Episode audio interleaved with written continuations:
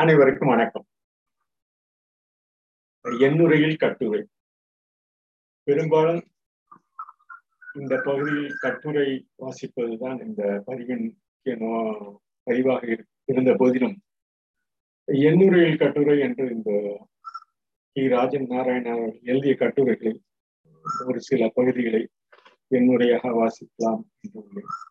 அவற்றில் முன்னுரையாக அவர் பதிந்த ரசிகமணி டி. கேசி அவர்களை பற்றி அவர் எழுதிய கட்டுரை அந்த கட்டுரையிலும் கிட்டத்தட்ட அந்த கதை போல்தான் அவருடைய சொல்லமைப்பு அந்த கட்டுரையில் உள்ளது என்பது பெரும்பாலும் எம்மை போன்றவர்கள் இந்த கட்டுரையில் அதிக பழக்கம் கொண்ட காரணத்தினால் வாசிக்கும் பழக்கம் கொண்ட காரணத்தினால் கதை மூலமாக கூறுவது ஒரு சிரமமான காரியமாகத்தான் இருக்கும். இருந்த போதிலும் அவருடைய கதையை அவருடைய கட்டுரையை கதையாக அவர் எழுதியுள்ள அந்த பாங்கினை தங்களிடம் பகிர்ந்து கொள்ளலாம் என்றுள்ளோம் அந்த தொடர்பாக இன்று முதல் அவருடைய முன்னுரையாக இன்று அந்த டி கேசி ரசிகமணி டி கேசி என்பவர் ஒரு காலத்தில் அவர் இன்னும் ஒரு புகழ்பெற்ற ஒரு தன்மையை அவர் விவரித்ததை அவரின் அவரின் வரியில் நான் என்னுடையாக வாசிக்கிறேன். ரசிகமணி டி கேசி அவர்களை நான் முதன் முதலில் பார்த்தது திருச்சிராப்பள்ளி. ரயில்வே ஸ்டேஷன்லேருந்து மேற்கா மேற்கால் போகும் ஒரு சாலையோரத்து மரநிலையில் கு. அழகிரிசாமி நான் அதாவது நமது டி. ராஜநாதன் அவர்கள் அண்ணாச்சி காபா கந்தசாமி லாயல் மில் நடராஜன் இத்தனை பேரும் உட்கார்ந்து அன்றைக்கு வானொலியில் வாசிக்க போகும் கவிதையை படித்துக் கொண்டிருக்கும் போது ஒரு குதிரை வண்டி எங்களை கடந்து போனது. அதில் ரசிகமணி உட்கார்ந்திருந்தார். அதை பார்த்தது அழகிரிதான். நாங்கள் மற்ற மூன்று பேர் அதுக்கு முன் டிகேசியை நேரில் பார்த்ததில்லை. டிகேசி என்று அழகிரி சொன்னதும் நாங்கள் அனைவரும் எழுந்திருந்து அந்த வண்டிக்கு பின்னால் கொஞ்ச தூரம் ஓடினோம். குழந்தைகள் மாதிரி. வண்டி நின்றதும் நாங்கள் சேவித்தோம். அப்போது பேசிய அந்த நாலு வார்த்தை இப்போது ஞாபகம் இல்லை. வண்டி புறப்பட்டு போய்விட்டது. டிகேசி இப்படி சிவப்பு நிறமாக இருப்பார் என்று நான் எதிர்பார்க்கவில்லை. கோவில்பட்டியிலிருந்து ஹெட்மாஸ்டர் சிவக்கொழுந்து முதலியார் மேடை தலவாய் குமாரசாமி இவர்கள் எல்லாரும் நல்ல கருப்பாக இருந்ததனால் டிகேசி சிதம்பரநாத முதலியாரும் நல்ல பழுத்த கருப்பு நிறமாகத்தான் நவாப்பழம் மாதிரி இருப்பார் என்று நினைத்துக் கொண்டிருந்திருக்கிறேன். அந்த சிவப்பு நிற முகத்தில் ஜெய்கை வெள்ளியாய் விழுங்கும் கொத்து மீசையும் காக்கை இறகு போல் இந்த கருத்த புருவம் நிறத்துக்கு ஒத்ததான சந்தன பொட்டும் வெளியரென்று உடுத்த உடுக்கையும் கனத்த ஆண்குரலும் கூர்மையான கண்களும் பார்த்தது அப்படியே மனசில் பாய்ந்து இந்த படத்தில் உள்ள அன்றைக்கு நாள் நல்ல நாள் என்றுதான் சொல்லணும் எனக்கு. இக்கேசியை பார்த்த அதே அன்றுதான் ரூபா ராஜகோபாலனையும் ந பிச்சமுத்தையும் பிச்சமூர்த்தியையும் பார்த்தது. இவர்களும் திருச்சி வானொலி நிலையத்துக்கு வந்திருந்தார்கள். அது ஆயிரத்தி தொள்ளாயிரத்தி நாற்பத்தி நாலாம் வருஷமாக இருக்கலாம். முதன் முதலில் கவியரங்கம் வானொலியில் நடந்ததும் அப்போதுதான். அந்த கவியரங்கத்துக்கு தலைமை வகிக்கத்தான் ரசிகமணி அங்கே வந்திருந்தார். எங்களில் டி கேசியை முதலில் சந்தித்து பேசியது டு அழகிரிசாமி தான் நாங்கள் கோயில்பட்டிலும் இடைசேவலும் சேரும்போதெல்லாம் இலக்கியம் சங்கீதம் அரசியல் இப்படித்தான் இருக்கும் பேச்சு. எப்பவாவது எட்டக்கா பட்டி முத்துசாமியும் வந்து கலந்து கொள்வார். அப்போது இடைசேவல் பஞ்சாயத்து நூலகத்துக்கு நான் தான் கௌரவ கௌரவ நூலகராக இருந்தேன். சம்பளம் இல்லாத ஆனால் மனசுக்கு பிடித்த ஒரு இன்பமான வேலை அது. மனசுக்கு பிடித்திருந்ததுக்கு இன்னொரு காரணம் ஒவ்வொரு ஆண்டும் வாங்க வேண்டிய புத்தகங்களை நானும் அழகிரிசாமியும் தான் தேர்ந்தெடுப்போம். அப்படி தேர்ந்தெடுத்த போது அரும்பிய முல்லை கம்பரியார் இதே ஒளி. முத்தொள்ளாயிரம் டிகேசி பதிப்பித்த கம்பராமாயணம் முதல் பாகம் டிகேசியால் தேர்ந்தெடுக்கப்பட்ட தமிழ் இசைப்பாடல்கள் காகதால குறிப்பிலோடு இந்த மாதிரியும் புத்தகங்களை வாங்கி நூலகத்தில் சேர்த்ததோடு அவைகளை படித்தும் அனுபவித்தோம். பிறகு அழகிரிசாமி தென்காசி சப் ரிஜிஸ்டர் ஆபீஸில் வேலை செய்து கொண்டிருக்கும் போது ஒரு நாள் ஞாயிறு குற்றாலம் போய் ரசிகமணி டிகேசியை பார்த்துவிட்டு எங்களுக்கு கடிதம் எழுதினான்.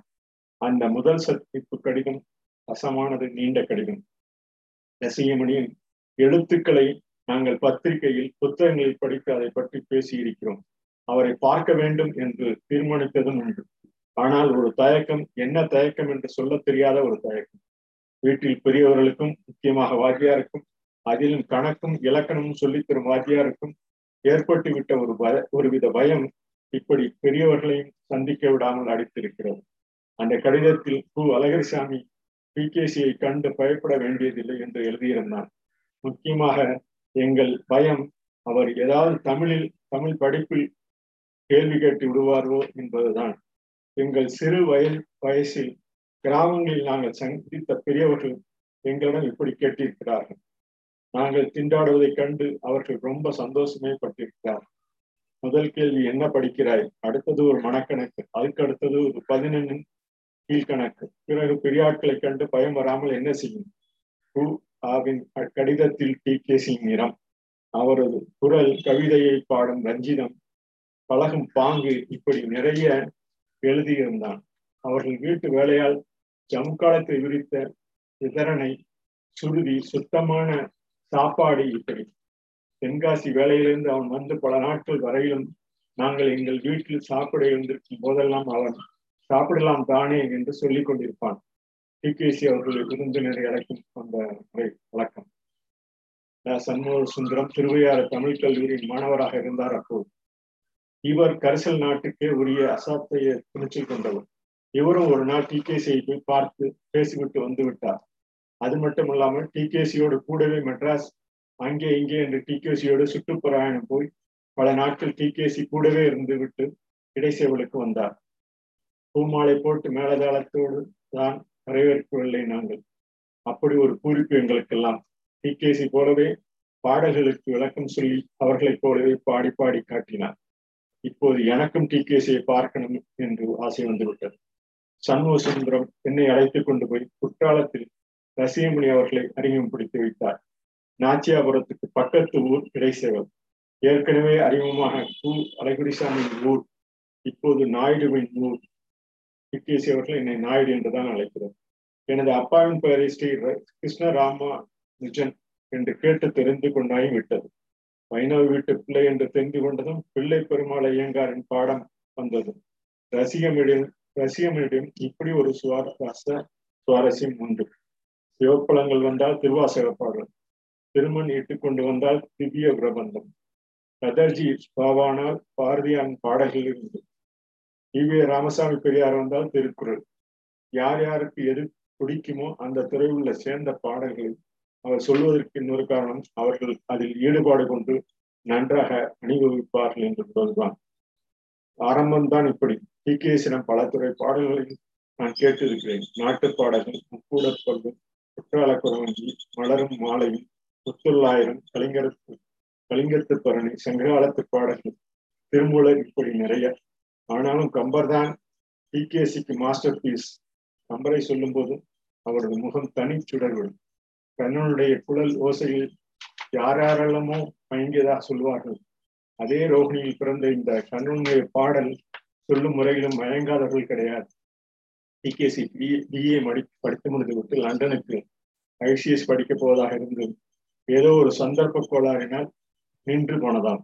பிறகு பிஎல் படித்து வக்கீலுக்கு பாஸ் செய்து முதல் முதலில் ஒரு நாள் பார்த்து கோர்ட்டுக்கு புறப்பட்டாராம். தொழில் செய்ய. நிலக்கண்ணாடிக்கு முன்னால் அலங்காரம் முடிந்து கருப்பு கோட் அணிந்து தலையில் தர்ப்பணையும் வைத்துக் கொண்டு படியிறங்கினாராம். பின்னாளிலேயே வாசல் வரை டிகேசின் குடும்பத்தார் வந்த வழி அனுப்பிய போது எதிரே தலையில் எண்ணெய் குடத்துடன் வாணியன் வந்தானாம். உடனே அவர்கள் அவரை திரும்ப வீட்டுக்கு கூட்டிக் கொண்டு வந்து விட்டாராம் உள்ளே வந்த டிகேசி டர்மனை கலக்கி வைத்து விட்டு பொழுதைப்போக்க கம்பராமாயணத்தை எடுத்து படிக்க ஆரம்பித்தாராம் அவ்வளவுதான். கருப்பு கோட்டையும் கலற்றி எறிந்து விட்டாராம். அப்புறம் டிகேசி கோர்ட்டுக்கு போகவே இல்லை. பிச்சம்மாள் அந்நிய அந்நியாரிடம் திருமதி டிகேசியிடம் நான் பேசிக் கொண்டிருந்த போது மேல்படி சம்பவத்தை சுவாரஸ்யமாக சொன்னார் ஒரு நாள் எங்களிடம். எனக்கு தோன்றியது அப்படி வந்தது வாணியே அல்ல வாணியன் அல்ல. வாணி அப்படி வந்தது வாணியே வாணியன் அல்ல என்று அதை மற்றவர்களும் அந்நியார்களும் அவர்களும் ரசித்தார். ஒரு கவிதை படிப்பதை விட பாடும்போது முறையாக பாடும்போது அதன் சக்தி நூறு மடங்காகிறது என்பதை டிகேசியால் நான் உணர்ந்து கொண்டேன். பாடுவது என்று இங்கே நான் குறிப்பிடுவது பாவம் தெரிந்த அழுத்தம் கொடுத்து பாடுவதை குறிக்கிறேன். இன்று அப்படி ஓரளவு பாடல் சொல்லுகிறவர்கள் சண்முக சுந்தரத்தை குறிப்பிடலாம். குற்றாலத்தில் வைத்து டி. கே. அவர்கள் சொன்ன பாடல்களை வீட்டுக்கே இங்கே வந்து எடுத்து படித்து பார்த்தால் இதுவா அப்படி இருந்தது என்று தோன்றும். கம்பர் தரும் ராமாயணம் அரங்கேற்று விழா திருக்குற்றாலத்தில் ரொம்ப தடபுடலாக நடந்தது. அது கம்பருக்கும் டி கேசிக்கும் சேர்ந்து செய்யப்பட்ட விழா என்று சொல்லலாம். தனது வாழ்நாள் பூராம் கம்பரோடு கம்பர் பாடல்களோடு பழகி பழகி எது கம்பரின் குரல் எது போல் என கண்டு உணர்ந்து கோழிகளை தாட்சணியம் இல்லாமல் தள்ளிவிட்டு சட்டம் செய்ய வேண்டியவர்களை புராதனமான கோவிலை அதன் ஒழுங்கு கெடாமல் செம்மை செய்வது போல செய்து முடிக்கப்பட்ட காரியம் ஸ்ரீராமன் கம்பர் உள்ளத்தில் எப்படி மற்றும் ஒரு முறை அவதரித்தானோ அவ்வாறே கம்பரும் டி கே சியின் உள்ளத்தில் மறுபடி அவதரித்தான் என்று ராஜாஜி சொன்னது ரொம்ப பொருத்தமானது.